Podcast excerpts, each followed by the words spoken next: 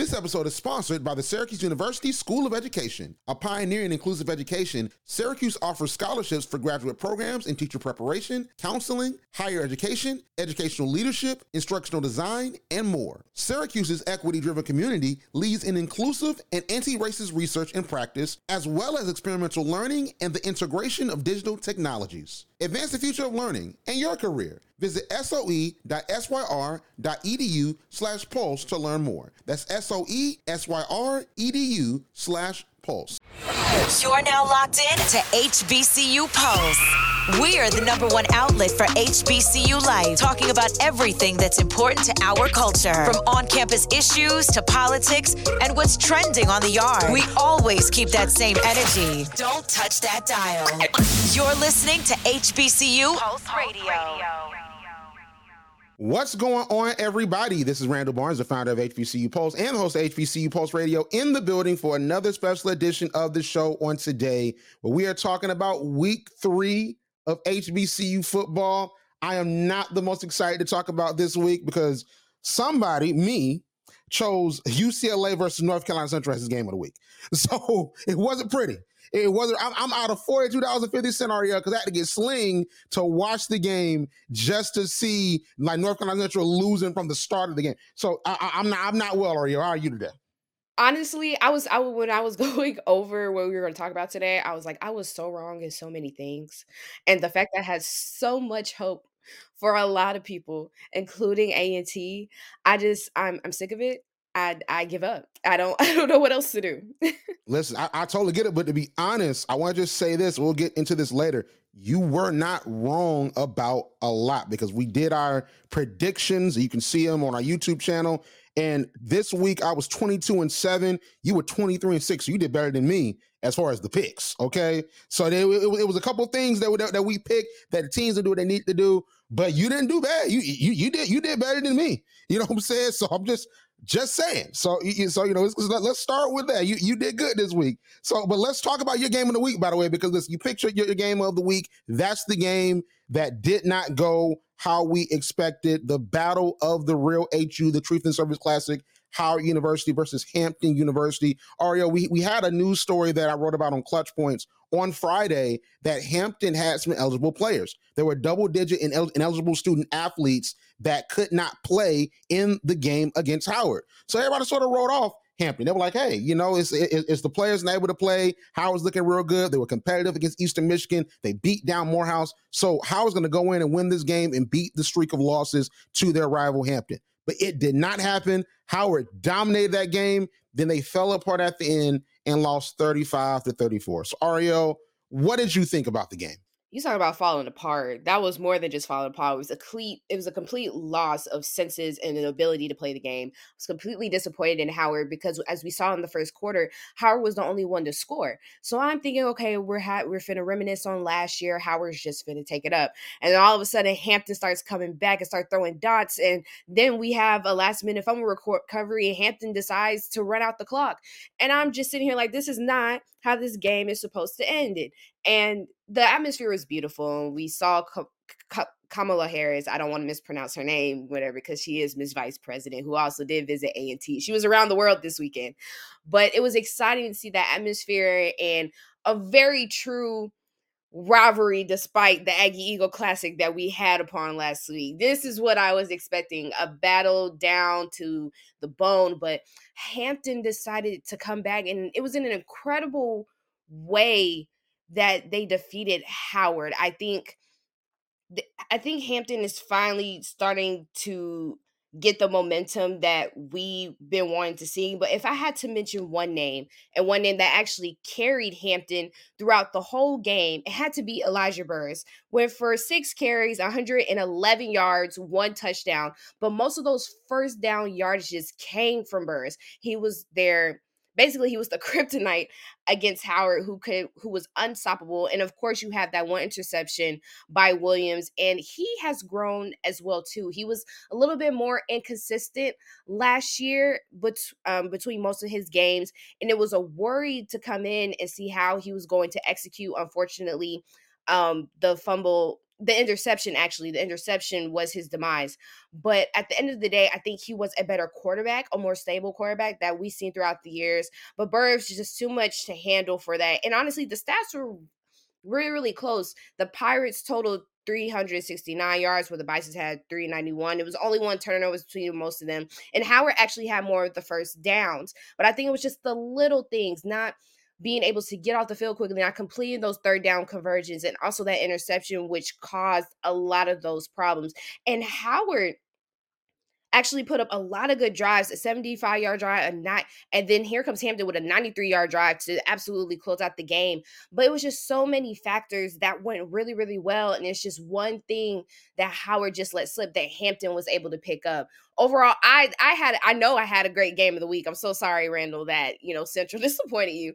I had a really good game of the week, and I would have loved to see Howard win. It would have set the tone for the rest of the season. But Hampton absolutely deserves this, and shout out to them. And I can't wait um now that I just I I'm a complete fan now of Burris. I can't wait to see what he does in these next games, how Hampton is going to come back, and what they're going to look like the next coming weeks. Because this was an absolute nail biter, all the way down to the 44 seconds that I hate when teams do when they run out the clock instead of continuing to play for the rest of the game. But it was in Hampton's favor, and a win is a win. That's all I gotta say. A win is a win a win is definitely a win. I think that Howard is going to be good for the rest of the year because you know what I saw, you know, when I was watching that game in the beginning was that they had a level of dominance they were playing, playing with. They have a level of hunger they were playing with. Like they dominated really all facets of the game, but they just allowed Hampton to come back because, like we said before, the box score can be deceiving because that box score, like you would think it, it, it's a UCLA North Carolina Central score, and Howard just beat them down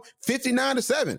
But you look, but you look at that game, Hampton was able to claw back in the second half. They were able to move the ball pretty well. So I think that Howard's going to be just fine. I think that uh, when they play the games in the MEAC, and then I think against Northwestern, they might still be competitive. But you know, I don't want to put the cart before the horse because I'm on a streak of, of bad picks when it comes to my FBS, versus HBCU picks. So I'm not gonna put the cart before the horse. But Ario, that was an amazing breakdown. So listen, I'm gonna need your help with my game of the week because I don't got too much to say. I gotta tag you in for this one. I don't got too much to say. So listen, so Pac-12 Network, all right, they broadcasted, they broadcasted the game between North Carolina Central and UCLA. It wasn't on ESPN Plus, it wasn't on FloSports, it wasn't on NBC, it was on the Pac-12 Network. Now, if you all know, the Pac-12 is going through a situation where a lot of their schools are leaving because of media rights. So this is an example of that because I could not find the Pac 12 network on YouTube TV. So I had to go to Sling to get the Pac 12 network. So I am now a Sling member and a YouTube TV member until next month. And I might keep it because I, I, like the Pac 12 is looking real good. So I had to go get Sling and get the sports add on. I paid $42.50. It's all good because I got paid. Okay, I got paid on Friday, so I was able to afford the $42.50 to watch the game. So I tweeted, I'm like, man, listen, North Carolina Central, make it a good game. Justify this $42. Davius Richard, do great in this game and get drafted, and the $42 will be water under the bridge. I won't be thinking about it when I'm watching Davius Richard play on Sundays. But I, I, I turn to the game. I'm ready. They breaking things down. They talking about North Carolina Central, how Davius Richard is gonna, gonna be a, a great quarterback and to watch out for him. The game starts kickoff happens, and you have UCLA that has a good kickoff return. I'm like, come on, Central, y'all got y'all got to tighten it up. Y'all got to tighten it up if y'all want to pull off this upset. So then, they, like UCLA snaps the ball, and they throw a one play, 67 yard touchdown. Dante Moore, the freshman quarterback, one play, one throw, 67 yards for a touchdown to receiver Cam Brown. Literally, Ario, the game, it wasn't even five, it wasn't even 5'10 yet. The game started about 507. Like, I'm like, what? It should have just been a kickoff return. That would have been quicker. you know, the, the game would have ended a little, a little bit earlier. It was just a kickoff return. Just let him go to the end zone because essentially it was the kickoff return, then the touchdown by Dante Moore. So I'm like, listen, Davius Richard, you're the best quarterback in HBCU football. You are that guy. You're one of the best quarterbacks FCS football, one of the best quarterbacks in football, period. So I'm like, come on, man, get it back. Because the defense, listen, FBS defense is, is something else when it comes to FBS offense is something else when it comes to the run and the pass and all these different things. So I'm like, okay, get it back. That defense, I talked about it last week. The pass defense, they can't defend that pass well. Well, the next drive they did. the next drive they did because Davius Richard gets the ball first drive, three plays in, throws an interception, and it's recovered by Laiatu Latu. All right, he returns it. To, he returns it 25 yards. Right, he returns it 25 yards, and then they score it a one yard run into the into the North Carolina Central's like end zone, one yard. And I'm like, it's 14-0. It's not even 10 minutes in the game. Like it's not even been two minutes that in that's that's that's come off the game clock. And I'm like, yeah, this this, this game's over. like this game is over. Let, let's maybe watch the end of Howard Hampton. Like, let's watch FAMU versus University of West Florida. I wasted my time and I definitely wasted my money. But the trick is on is on Pac-12 and Sling because I'm watching Pac-12. Oh, I'm watching Pac-12. I might keep it the whole entire year. But because I'm watching the Pac-12, I'm watching football, Caleb Williams, Shedeur Sanders, Michael Penix Jr., I'm gonna watch it. But I didn't pay my money for them. Pay my money for Davius Richard in North Carolina Central to upset an FBS opponent, and they weren't even close. It was 14-0 with 13 minutes and 46 seconds left in the first quarter. And it just led me to this, Ario. This is why I can't really break this down any further, because I turned the game off.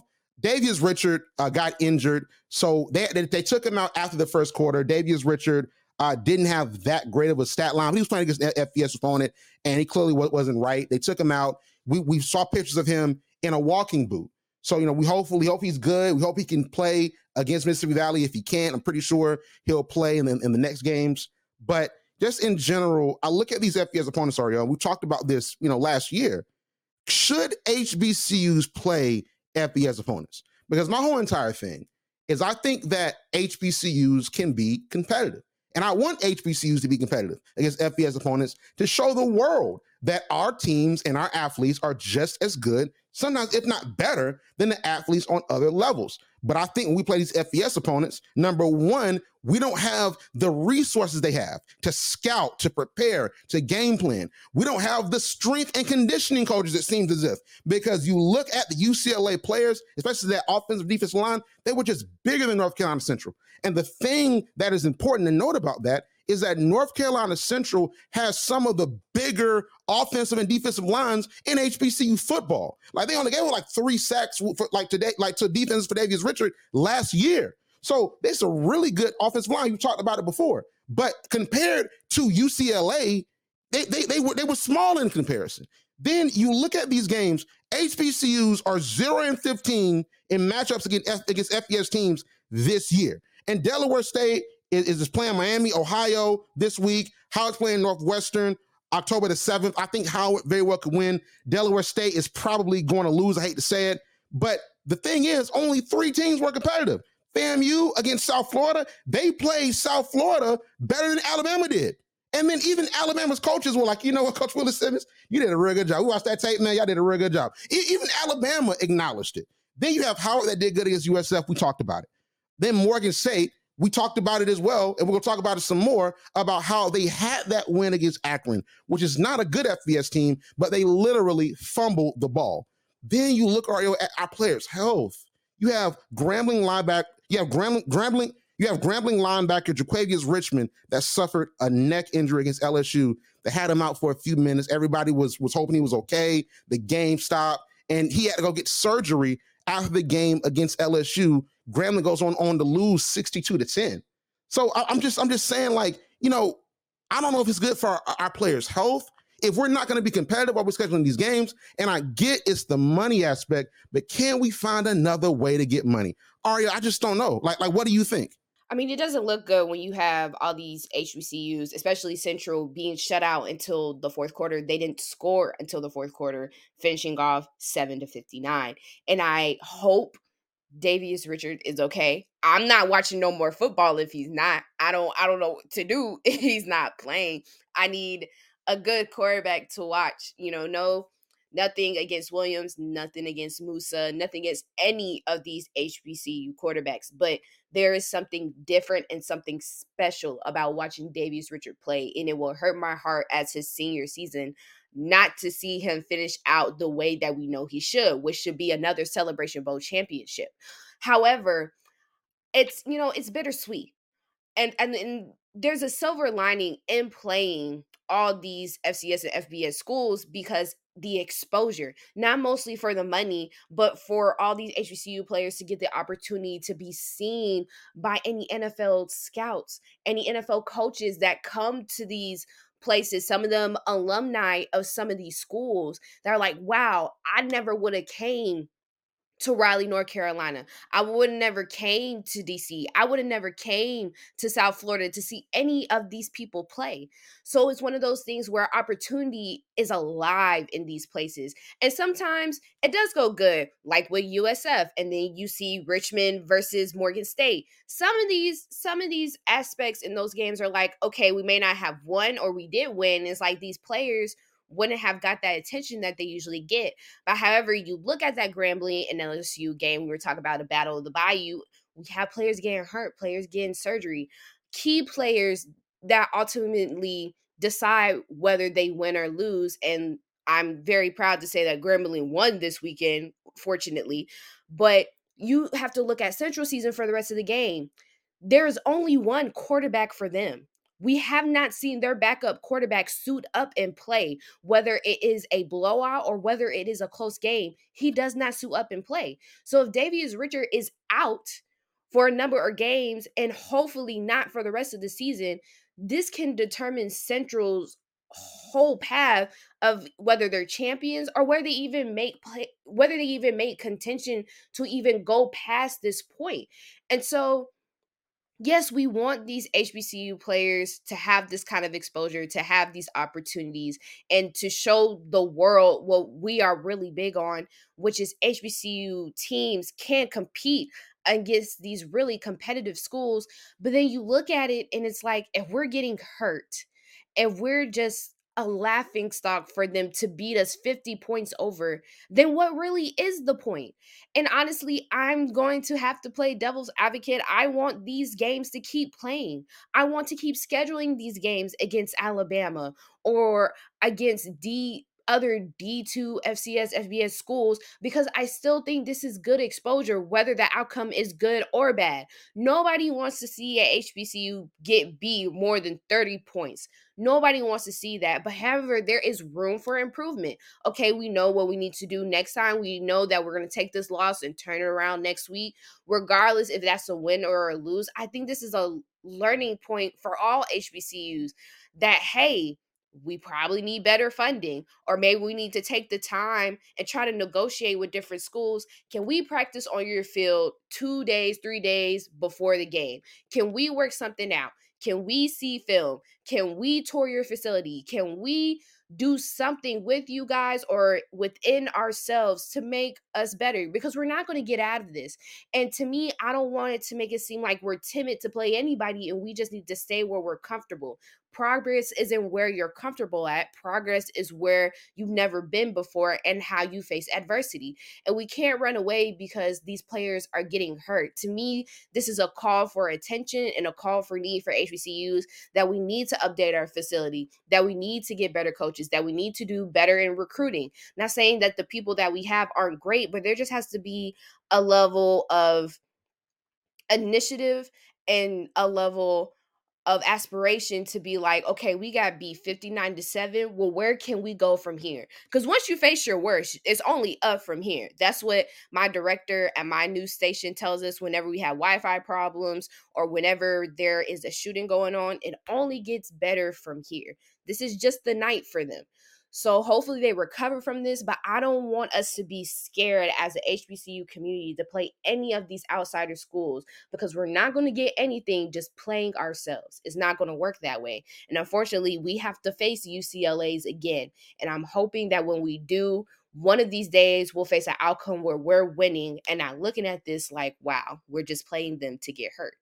I, I feel exactly where you're coming from. I think that, and I'll say this and then we'll move on is that what I've noticed of college football and me delving more into it because I've had the opportunity to you know look at and write articles and even break down some FBS games. So it's not I've not just covered HBCU games. I've majority I covered them majorly.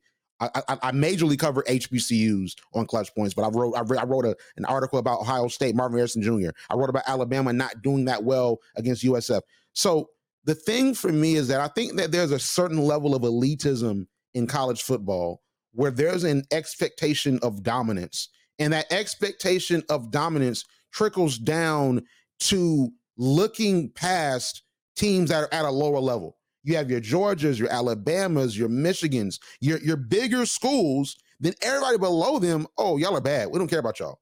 Oh, y'all are good. Y'all beat them. Oh, you're bad. It's almost just like HBCUs, but it's more disrespectful when it comes to HBCUs because Division two teams, even our best D2 teams, they don't even consider to be good. But at the very least, you're like, okay, well, Colorado with Deion Sanders is, is pretty good. Okay, this team is, is, is pretty good, but it's still an elitism. And I think that HBCUs are a part of that run where we try to play up to show, hey, we're just as good. Draft Davius Richard. He's a really great quarterback because, yeah, he played against Jackson State. He did well. Yeah, he played against New Hampshire, which is FCS playoff team, and did well. But since y'all don't think that that's real competition, let him go to UCLA and have the same game. It might be a loss, it might be a blowout, but let him have the same game. Let him rush for over 100 yards. Let him throw for 150 yards. Let him get two touchdowns. Let him make some folks miss and make plays so you can see he's good enough. And we're dealing with a level of elitism of trying to make ourselves appear as if, hey, we could be just as good as them. And I just vacillate with it. And we talked about it last year. I vacillate with it because I sort of feel as if the, the, the currency and the value is in our culture. I think that we should be going out trying to prove that we're better than than this and that because we're under resourced. Can we go out and beat them? Yes. All those athletes talented? Yes. Did I pick North Carolina Central to beat UCLA? Yes. I didn't expect a blowout. I expected because of the of the resources, because of, of, the depth, because of the talent of UCLA. I thought it would be a field goal, and I, I didn't think, oh, they're going to win by fifty.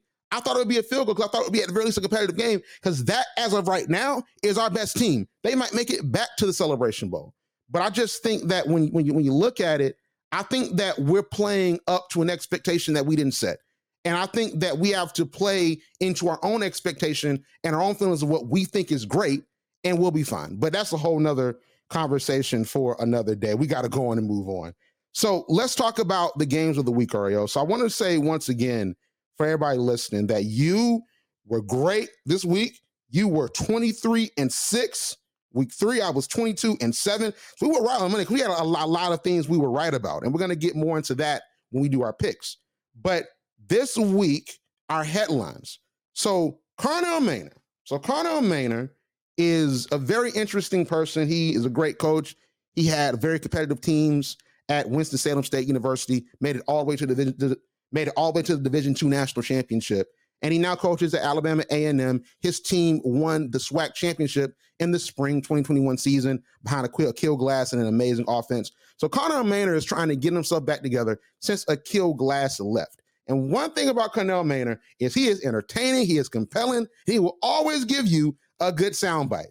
So Connell Maynor Aria was very excited to get into SWAC play and play Southern University. So he talked to my guy Mo Carter with Fox 54. He's a reporter, and Mo Carter interviewed him. And here's what Connell Maynor had to say about the Southern University matchup. Man, I'm very excited, man. We Bulldogs and we're ready to bite. Arr, arr, arr. You see, I'm excited, man. I'm ready to go. It's, it's game week, it's conference week, and uh, uh, you know, and this is gonna rub off on my team. Uh, those guys are excited. We had a good practice this morning. So he started barking. He started barking, and I don't think it rubbed off on the team that well because I'm not gonna hold you. This game against Southern University, really from both sides, I did not see a lot of great football. But I look at Alabama A&M a little bit differently because Connell Maynor did all that barking just to lose to Southern 20 to 10 in what was an ugly game. Both teams pushed the ball up the field. They had a lot of passing yards, but they couldn't put the ball in the end zone. They couldn't find a touchdown. They better could find a field goal. You had Quincy Casey, 1939 passing. He threw for 228 yards. That's great in itself. On paper, that's great. But no touchdowns, one interception, and they threw it 39 times. Alabama A&M had 38 rushing attempts. You had Harold Blood. He was 14 and 24 passing, threw for 202 yards on only ah, I got I got that mixed up. I'm doing, it again. Harold Blood, 14 to 24 passes through with 20 and two yards. Here's the thing Southern rushed for 35 attempts. Yeah, they had 35 attempts, but they threw 24 times and they couldn't get the ball down the field. It was just simply an ugly game. Alabama A&M, they finished the game with negative 17 rushing yards. They lost 106 of the 89 yards that they gained. That ain't good. Casey was sacked three times and he lost 49 yards, those three sacks. Did help. Very ugly game. Southern wasn't any better though. They date like Eric Dooley didn't come out there and start barking. Okay, he didn't start barking, but at the same time, it, it, it was the dog day summer for Southern as as well because they only rushed for 62 yards total after losing 35 of the 97 yards that they gained. So all I'm saying, Ario, is that if any of these teams, you have Southern in the SWAC West, they played against Jackson State, they lost last year. You had Alabama A&M in the SWAC East, they've not even been close to the SWAC championship, honestly, since 2021, both the spring and the fall season, because in towards 2021, they had a good season in the fall. They won the SWAC championship in spring 2021. But if Connell Maynor and Eric Dooley want their teams to get anywhere close to winning, they have to have a better offense. Southern is seventh in total offense in the conference. Alabama A&M is ninth. You have to find a way to not only move the ball down the field, but you also have to find a way to score, to put your field goal kicker in position to score, because you're not going to beat FAMU like this. You're not going to beat Jackson State like this. You're not going to beat Grambling like this. So I think that just in, in general, they have to figure out a way to really truly move the ball and be successful in that regard. And all I got to say is all that barking Gotta stop. I, I gotta play it again, Arielle. All that barking. You see, I'm excited, man. I'm ready to go. He ready to go home. He's, he's ready to go home and play the next game because it, it, it wasn't good for Mario. That's all I'm saying. Real quickly, I, I mean, Southern can't bark. That's not their mascot. you know, A and T's not barking either. We we we shutting up. We we we not doing nothing. We gonna take our L's silently. But um, just just really really quickly, this this is basically the game for anybody that didn't watch the game. Touchdown first quarter, field goal in the second quarter, field field goal, field goal. Then the third quarter, field goal, touchdown, and then after that was another touchdown. That's it. There was nothing else. Mostly field goals that drove this team. But what really really grinded my gears trying to stay radio safe and within the sounds of the guidelines of watching my language. The four turnovers by Alabama A&M. There is no excuse. There is no excuse for four turnovers and for the outcome to be 10 to 20. There is no excuse for Southern not to capitalize on, on half of those turnovers and the score be 10 to 20. Now, I'm not really mad at Southern. Southern is what Southern does. Southern has not really been the epitome of a great team to me. They're okay. They get by. And sometimes getting by is all you need to do. But Alabama A&M has not been right since what? It's been 3 years going growing on four since Aqeel Glass has left. Yeah, and- it's like it's been since spring 2021. They won the championship spring 2021. Then he came back for his final season in fall 2021. They ended up going seven and three, although they lost that big game to Jackson State when Connell Maynor he dissed Deion Sanders and the scooter, lost 61 to 15. But that was the story of the year. But Alabama A&M still had, had, had a good year. So after that, they've been downhill.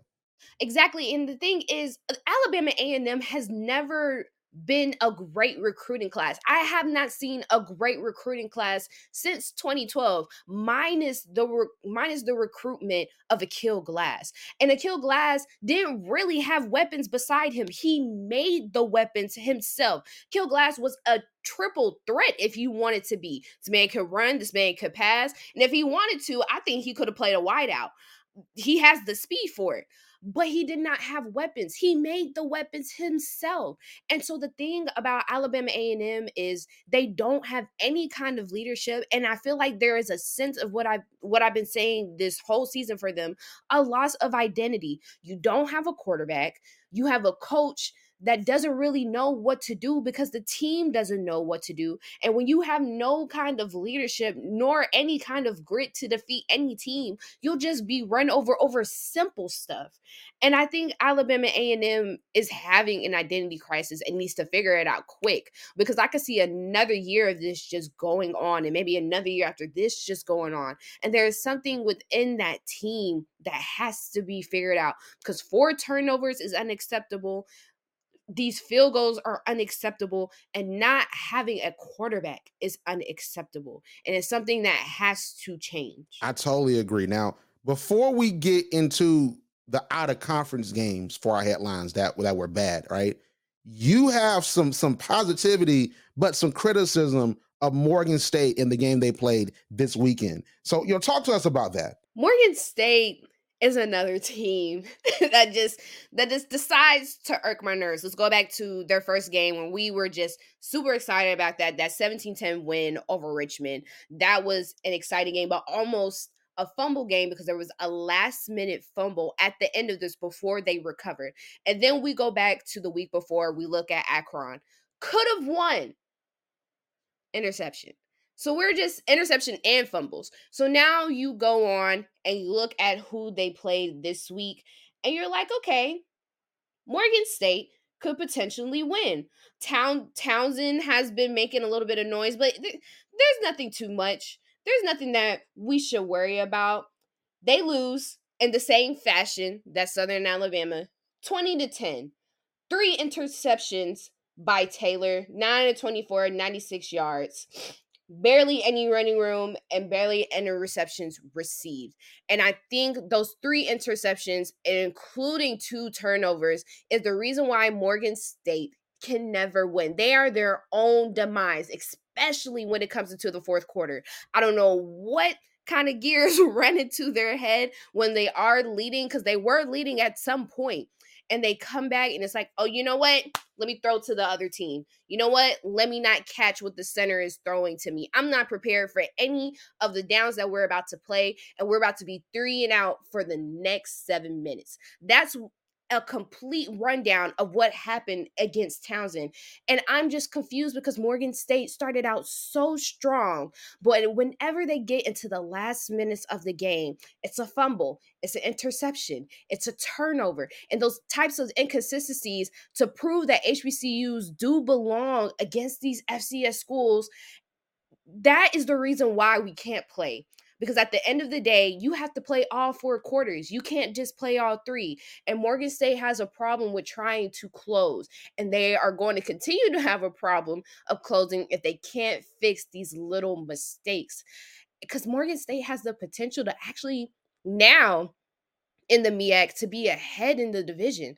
They could have done it these past two games, and they could still do it depending on how Central will go about their injury and their recovery for next week. But Morgan State has a potential over everybody, over Howard, over any other of these MEAC teams to actually be number one. But it's these little things that are going to irk me. It's those little things in the fourth quarter between these turnovers and interceptions and allowing these fumbles and these missed field goals to happen in crucial games that needs to be cleaned up quickly. Because if not, this is going to start a pattern and is going to portray the type of culture and atmosphere that Morgan State is going to play for the rest of the season and maybe even more. But they just have me so upset. As you can see, they have me built up because what is the purpose of playing a perfect game and fumbling everything when you get to the end of the exactly and of course Townsend won 20 to 10 uh, you know it wasn't the best showing for morgan state but they still were competitive. I think that the defense is something that's going to be redeemable as we move into conference play. Of course morgan does play on this week. Morgan state plays university of albany that is not doing all that great another fcs opponent so we'll see what they do in that game because, you know, of course, we know Coach Damon Wilson can win some out of conference games. He's done it before, almost did it on last week. Of course, this past weekend, it didn't go that well, but the game was not that out of hand. Now, we talked about out of conference games that didn't go as well as we would have wanted them to. We have Morgan State versus Towson, 20 to 10. You have UCLA versus North Carolina Central, which I picked as my game of the week, y'all. It's crazy. 59 to 7. But let's talk about some out of conference games that actually went well and were really good. So Alcorn State beat McNeese State 17 to 3 in what was a really heavy defensive game. And the thing about it is, is that before this game, we really asked ourselves, Alcorn beat McNeese State last year 30 to 19. So can they beat them again? An out of conference opponent that was actually pretty competitive last year. Can they beat them again this year? Was it a fluke by Alcorn? Are they just going to beat them last year and then lose this year? It wasn't a fluke because I think that Alcorn is a good team. I know they play FBS opponents and it didn't do all that great, but when they get into the conference and they play in the SWAC West that sees Southern, that's weakened, Texas Southern is weakened. Grambling have a great offense, not really that much of a great defense. Got to get better in that front. I think Alcorn can really be competitive. But this game, just like the Southern versus Alabama A&M game, was not an offensive firefight. It wasn't that ugly of a game, but it wasn't that much of an offensive firefight. Alcorn held McNeese to 90 rushing yards, and they lost 23 of the 113 yards that they gained. So Alcorn was big on defense. And they also defended the pass well, with McNeese only passing for 109 yards, and they snatched two interceptions. So that secondary was going crazy. Nate Glantz, he didn't do all that great. I think that might be a cause for concern. But on the flip side, Alcorn did not pass the ball all that great. Arielle, they rushed for 229 yards behind star running back Jarveon Howard, who needs to get into the NFL, and he'll need to play UCLA to do it. Okay, like he needs to get into the NFL. This is the guy, Jarveon Howard. I think a lot of scouts are looking at him. Like he finished the game with 98 yards on 16 attempts and one touchdown, but it wasn't just a committee of one for Alcorn. You had Nico Duffy that 71 yards on 13 carries, and Javante Leatherwood 57 yards on 12 carries. So the running back room in general had a productive day.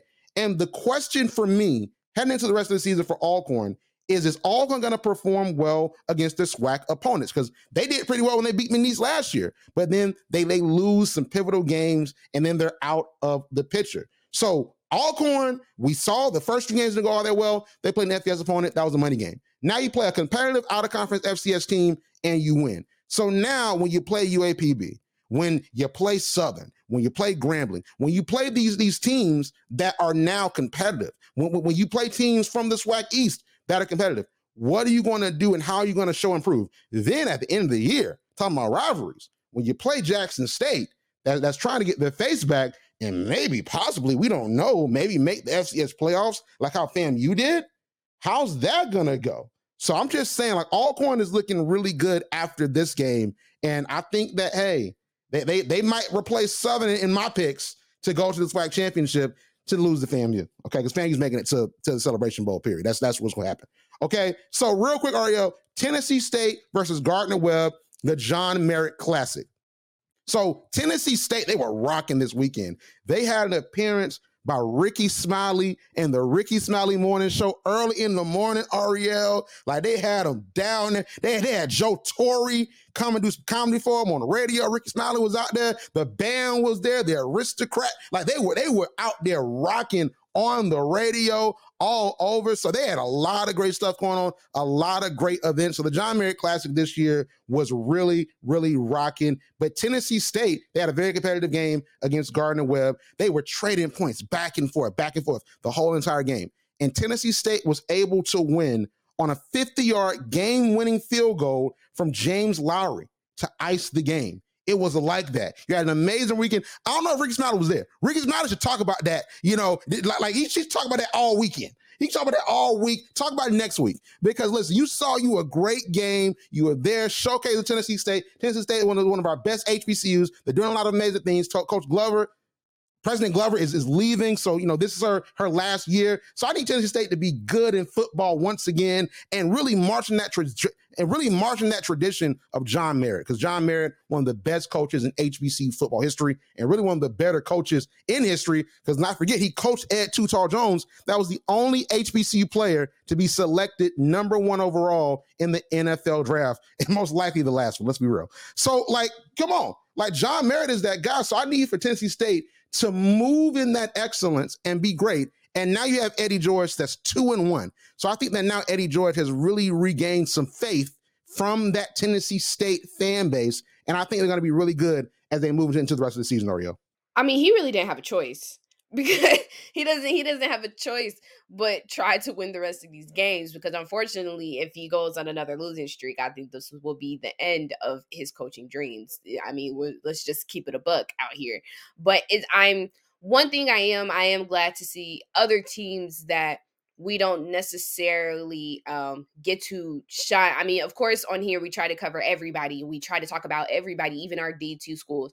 But it's so nice to have to say Alcorn and Tennessee State had a win over the weekend, to say that Grambling have a win over weekend and not something that critiques their kind of game, especially Tennessee State, just to see him win against Gardner Webb. I wish this was a little game that was far and in between. I wish they would have won by more points. And I believe that was possible, but he he's on his streak right now. He's doing good. I pray he maintains that. It does not shock me that he had Rickey Smiley because we all know that Eddie George is a promotional man. If that is one thing that man is going to do, he is going to promote the mess out of Tennessee State and get them the best ever. But we need that promotion best to be on the field best. So these next couple games, I need them to resemble that. But it's it's just refreshing to see them win, to see these close games, to see these really good games after a really bummed out weekend by our beloved other teams.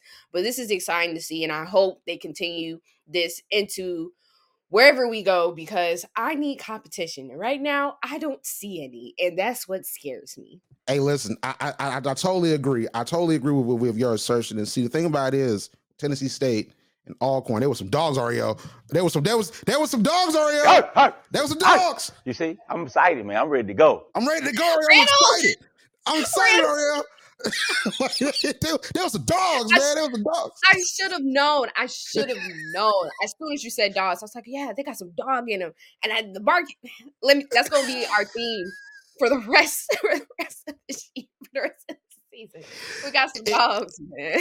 it, it, might be. They got some dogs. They they ready to go, and and and them dogs actually won. I'm telling you, like like all to state. They, they won against you know some some some competitive teams to be honest. But let's go into our quick picks and our game of the week. So you know I'll start really quickly. So FAMU versus Alabama State. So Alabama State they've struggled out the gate with their offense. They beat Southern in, in a very low scoring game, but of course they lost to Miles College, and a lot of folks were freaking out over that. Miles College played UAPB competitively. So I think that people have to, to calm down because I think that we have a team like Alabama State that is not head and shoulders, you know, the, the, the standard bearer in the SWAC right now. Yeah, a competitive Miles College team that's in the SIC, that's in Division two, that recruits the same athletes that Alabama State does. Yeah, they can win a close game. So I think that that was blown out of proportion. I still do believe that Alabama State does have a really great defense, and the numbers show that. They were the number two defense last year in the SWAC behind Jackson State.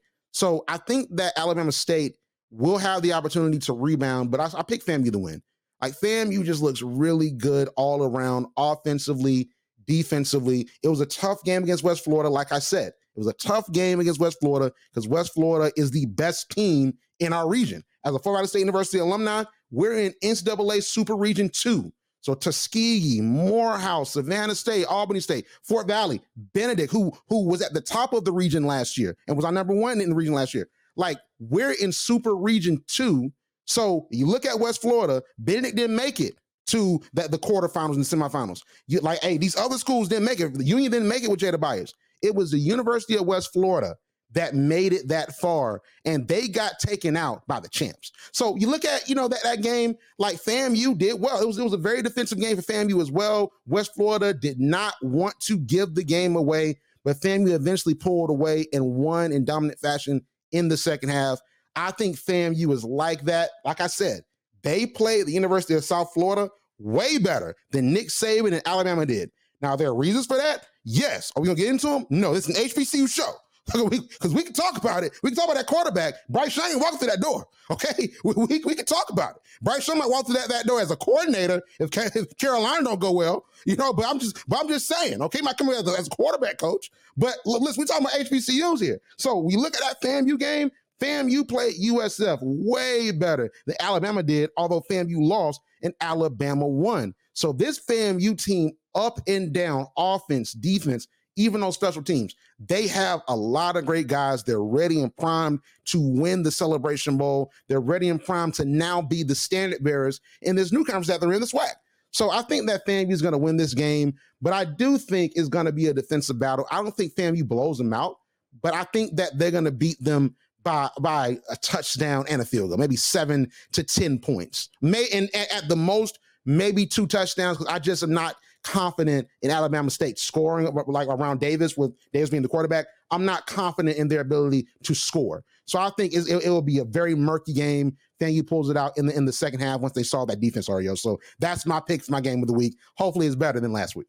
Listen, I you know the MEAC is so hard when it's time to choose games because there's so few of us. But also, you know, some matchups are just like, eh. You just gotta go with whatever it is. And this is kind of my pick for the game of the week. I just went wherever it is. We got Mississippi Valley State versus Central. This is my game of the week. Um, despite the hopefully injury update that we will have later in the week, I still think that Central is going to be my pick and they are going to win this. Just a little history Mississippi Valley State is 0 2, has lost their last two games. A real nail batter on their first game against Central State, losing 24 to 21. And then just a blowout by Delta State. Admittedly, Delta State is good 7 to 35. But as we look at it, Central is not in trouble. They haven't played really any in conference games, so they're still 0 and 0 when it comes to that. This is just a record thing for them. But to me, this is an easy game to beat. You got Collier, you still got Khalil Baker, you got a lot of these, you got McCall, you have a lot of these players that are still viable and still valuable actually to the central team that I believe coach could still win this game. It's just a quarterback um as we saw when we seen this backup quarterback come into the fourth quarter i mean a touch a touchdown was given but this is against a team that we all knew that ucla probably wasn't the best thing to come out to have a great outcome out of central. But as we see this i i have faith i have hope. Hopefully Davius Richard is playing. If not i do not believe this is going to be a close game. It may be a tighter game um that will be won by Central. But I think that they still have an opportunity to still be at the top of the MEAC. They still have an opportunity to take this all the way into the Celebration Bowl. And this is, to me, will be a reliever and kind of a breather for them to calm their senses, to get back on track, to remember who they are, and then just try to finish out the season as strong as they can. But to me, this is one of the best matchups that I personally can find as a MEAC, being in the MEAC, being an alumni of a school that used to be in the MEAC. So hopefully they carry me into victory so I can come in dominating fashion with these game choices and I can prove to you guys that I promise you I'm right. I know what I'm talking about.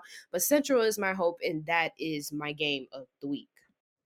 I love it. I love it. So Arielle, so do you agree? Do you agree with me on FAMU uh, beating Alabama State? You agree with me on that? I do. I, I I do love Alabama State. I've loved them ever since they played Jackson State last year when they had Deion Sanders, and I think they are the team. To be honest, next to FAMU, that has the closest ability to be a team like Jackson State, proving that they are somewhat the team that Deion Sanders left them with. They are still a strong team. There are some fundamentals that are missing. But Alabama State does I I do like them and I would pick them and if we had an HBCU fantasy team some of their players would be on my fantasy team but I do think FAMU is going to come out with this win I don't think it's going to be dominating but I do agree with you somewhere in that 7 to 10 range is where this game would fall cuz Alabama State is going to put on the game regardless of who is out in that field and honestly I I might be watching this game depending on how Central how bad Central beats Mississippi Valley State Yeah, I feel that. I feel that. So, of course, you know, I'm picking North Carolina Central for sure. Uh, I hope that Davius Richard is well. Uh, we'll see if he does play. You know, they, they might, they honestly might sit him because, you know, they want to have him competitive for conference play. And I don't, I don't blame him. I mean, you play him against UCLA because you want him to get those draft looks and you want him to get that that more level of exposure, as much exposure as Pac-12 Network can get you for forty two dollars and fifty cent, you know, on Sling. So I'm just saying, you know what I mean. But because we, was on ABC, like in the Celebration Bowl, I had two million people. Okay, I don't know if some people was watching Pac-12. Anyway, uh, so let's get into these quick picks. Ario, you were on fire on last week, twenty three and six. Uh, listen, you were wrong on because you picked North Carolina Central too, so I wasn't just only one delusional. We'll call it Delulu now. That's the new thing, Delulu. Okay, I wasn't we, the only we one. Delulu. We were definitely yeah, we, we, I wasn't the only one, okay? Howard over Hampton, we weren't delusional on that. Howard just sort of dropped that game to Hampton. A&T of Elon, listen, you an A&T alum. I love A&T. We just thought that we would get together in the first CIAA game. Now, you did pick Alabama A&M over. You picked Alabama A&M over Southern, and Connell Maynor let you down with all the barking, but he didn't bite, okay? For me, I was wrong on Miles over UAPB, North Carolina Central over UCLA, Jack State with Texas State. I was very wrong about that. A&T over Elon, Howard over Hampton, Bluefield over John C. Smith, Morgan over Towson. so, and so I led you astray with Bluefield over John C. Smith. We were pretty good on D2. So let's really run through these real quickly so we don't really got, got the time to delay. All right. So FCS versus FBS, Miami, Ohio versus Delaware State. Miami, Ohio is an FBS team. Can we agree that Miami, Ohio is going to beat Delaware State? I'm with you. I don't even know who this team is, but I know they're going to be Delaware State based on Delaware State's record. So so sorry to Delaware State. I apologize completely, but that's just the game that you're going to lose.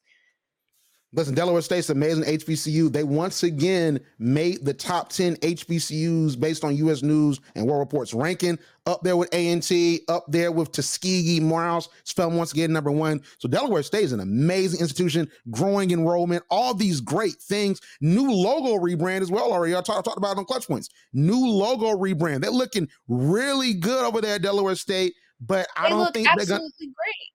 Yeah, I don't think, but I just don't think they're going to be competitive this year. I think the coach he needs another recruiting cycle to really get them back where they used to be. And of course, talking about where they used to be, they made the playoffs one year for crying out loud. So hopefully they'll get back to that really soon. So the Citadel versus South Carolina State. Now remember, the Citadel's head coach is a former assistant coach for Buddy Pough, and this is Buddy Pough's last dance. So can we agree that Citadel's going to win? Can we agree on that? I was I thought she was about to say the latter. Yes, we can agree that the Citadel was going to win. Okay, okay. So we align on that one. Okay, so FCS HBCUs versus FCS teams that are not HBCUs.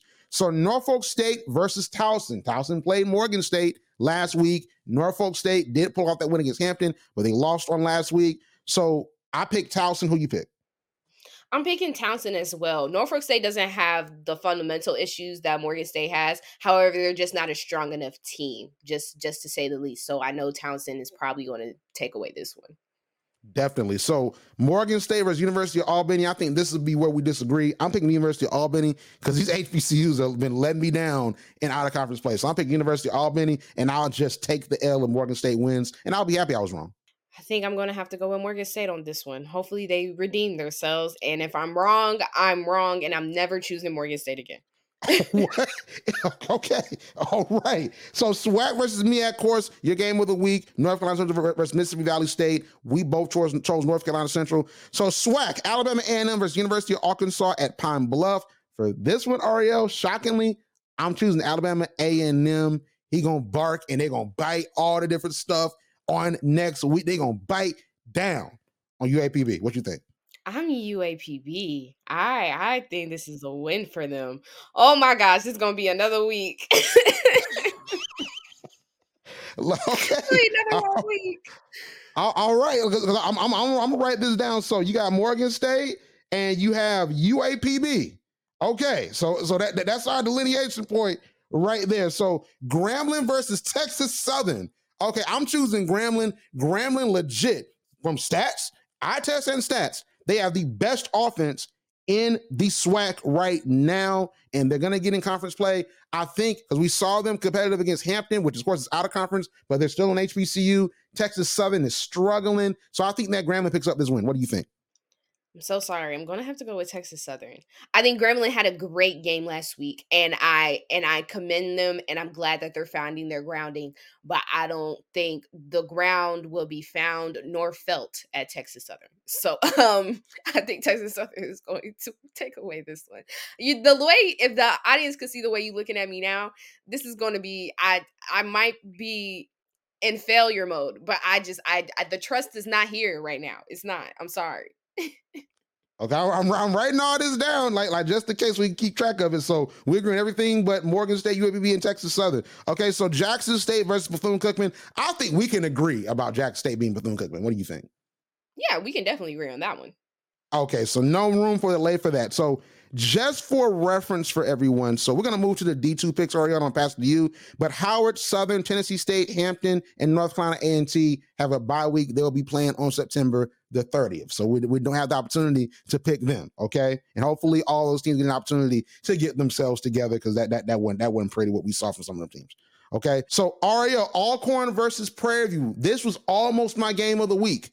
Because I think that this game is going to be better than a lot of folks might think. Because Prairie View looked really good against Texas Southern, had maybe arguably the game of the HBCU season. Um, and then of course Alcorn just beat McNeese, and I think that they want to come into the SWAC West and be competitive. So I'm picking Alcorn for this game just because of what they did against McNeese, and I think that Jarveon Howard is really going to power them to the win. But what do you think, Arielle? You know these, the if we if we really want to be honest, these two teams are probably the next competition of of whoever will be against Jackson State and whoever will be against like these these teams are starting to make a comeback. Unfortunately, I'm going to have to disagree with you again. I'm looking really bad right now, and I think Prairie View actually might come out with this win over Alcorn. Prairie View to me has been the stronger team all season, and I think they're going to pull something out of their hat. I could be wrong, guys. Uh, my disclaimer is I could be wrong this week, but Prairie View has my vote. Hey, listen, it, it's all like these are your picks. You were right last week, so I mean, listen, these are these are, are your picks. I just, I just think that it's not that big of a delineations, but I'm, I'm just saying I think Alcorn's gonna pull this one out.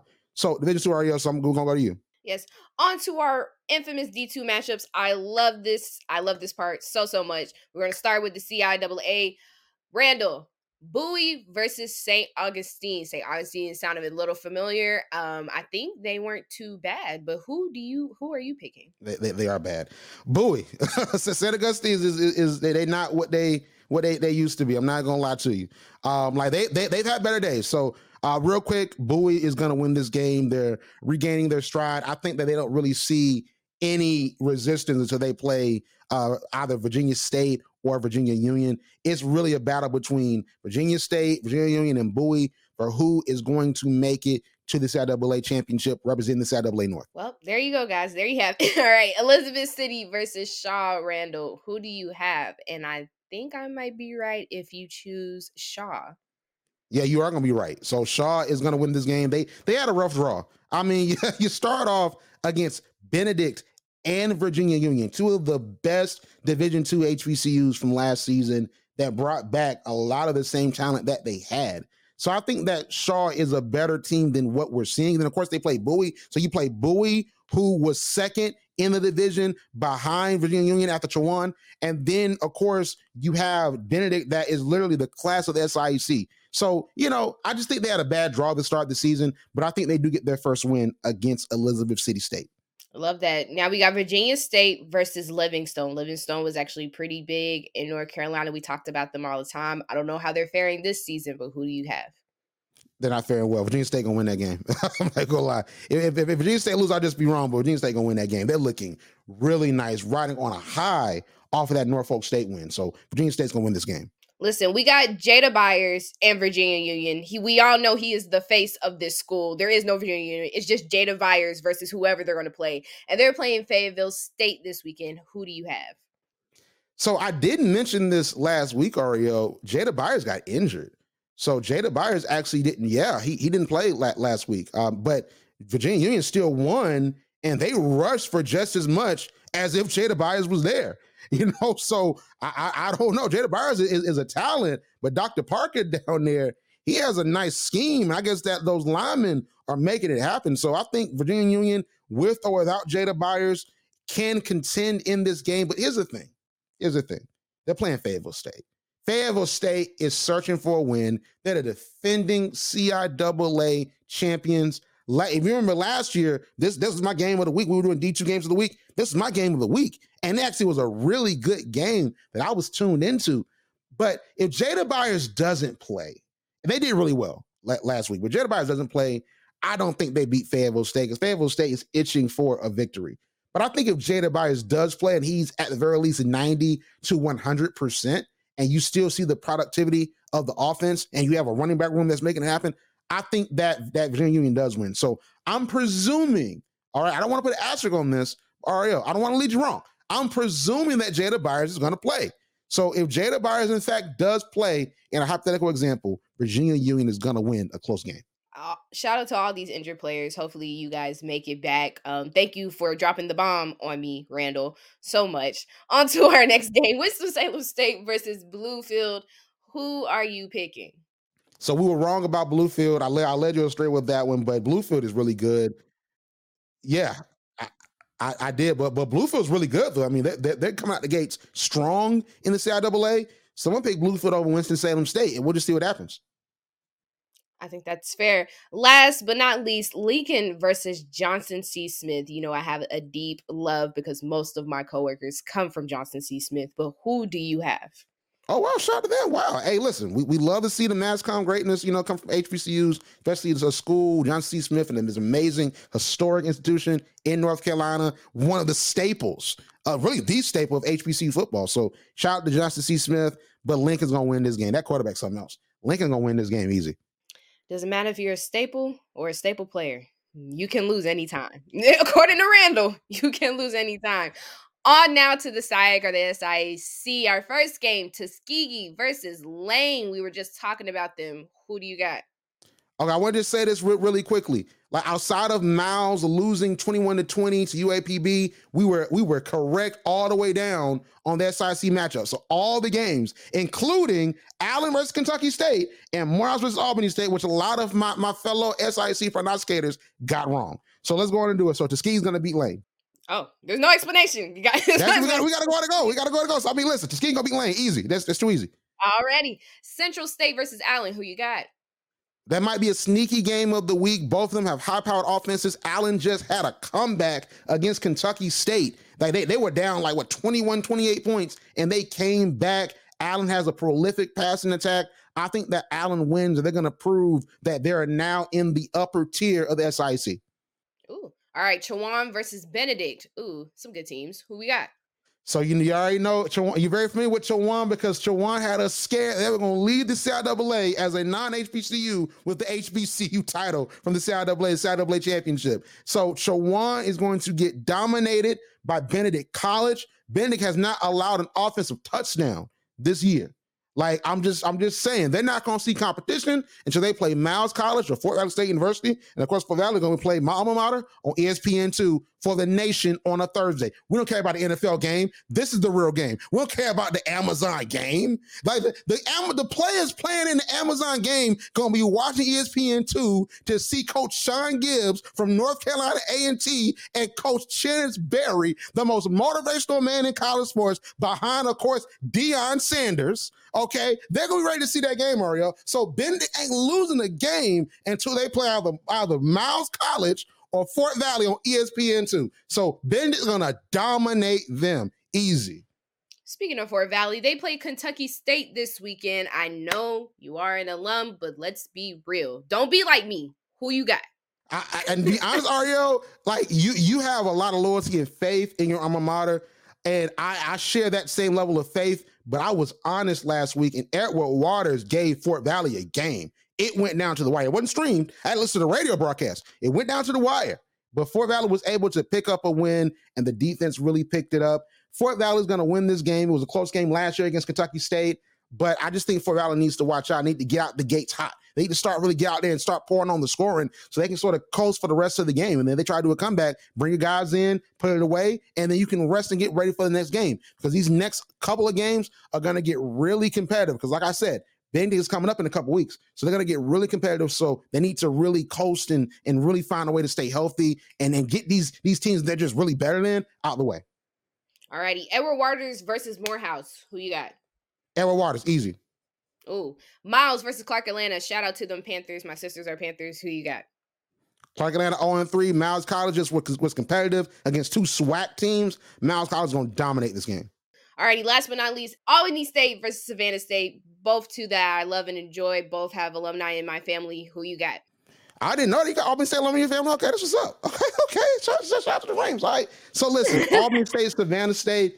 This might be a really great game because Coach Gabe Giardina is not walking through that door. He's at Charleston Southern now. Coach Quinn Gray got his first win in the HBCU Newark Classic over Morehouse. So I think they're going to start to really click. But Savannah State, they beat Clark Atlanta this past weekend. They need to pick up a win. This is going to be in Brunswick. It's a classic. So I think that Albany State is going to win this game, but it's going to be a close battle. And it honestly might be another game of the week as well. I love it here. Hey, those are our picks. I, I know you're surprised. A, a lot of my family went to these schools, but we love these schools. I love these picks. I cannot wait to see these games. Yes, yes, yes. So listen, Arielle, that is the show for today. Where can we find you on social media? You can find me on Instagram at underscore underscore dot Marta Day Ari or put me in the hot seat on Twitter at AskRiri underscore underscore or visit my website at the unaxedopinion.weebly.com. Like what you hear? Uh, yeah. Subscribe to HBCU Pulse Radio on Apple Podcasts, Spotify, or wherever you get your podcasts. Also, head to HBCUPulse.com to stay up to date on what's going on in the HBCU community. Thank, you for listening to HBCU Pulse Radio.